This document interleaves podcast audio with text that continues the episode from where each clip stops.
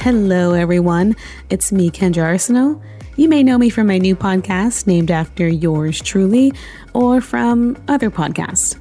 Spectrum Magazine, SDA Kinship, along with myself, have come together to bring you a brand new podcast series called Imago Gei, where we bring you the latest on queer theology and a minority perspective on faith. Imago Gei is a play on the term Imago Dei, which means in the image of God. It's a term to describe the affirmation of our humanity and shared value in the eyes of God. This dignity and affirmation of human value is the birthright of every living and breathing human being, but it's one that's often forgotten when affirming the dignity of LGBTQ lives. LGBTQ youth are four times as likely to commit suicide and they also make up 40% of the homeless youth in America.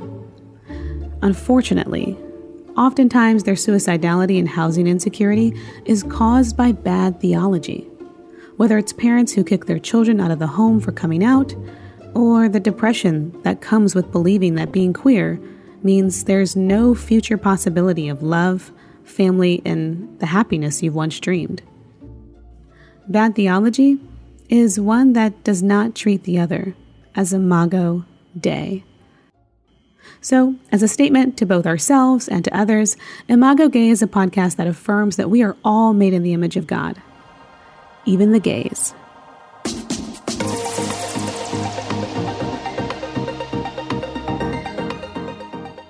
I know this is a new experience for many of you, and I want to assure you that we're going to discuss the clobber text.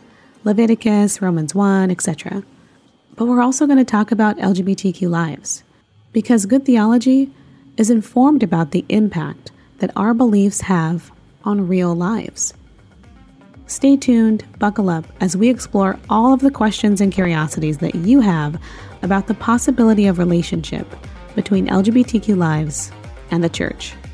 I look forward to the vibrant discussions we'll all be having this February.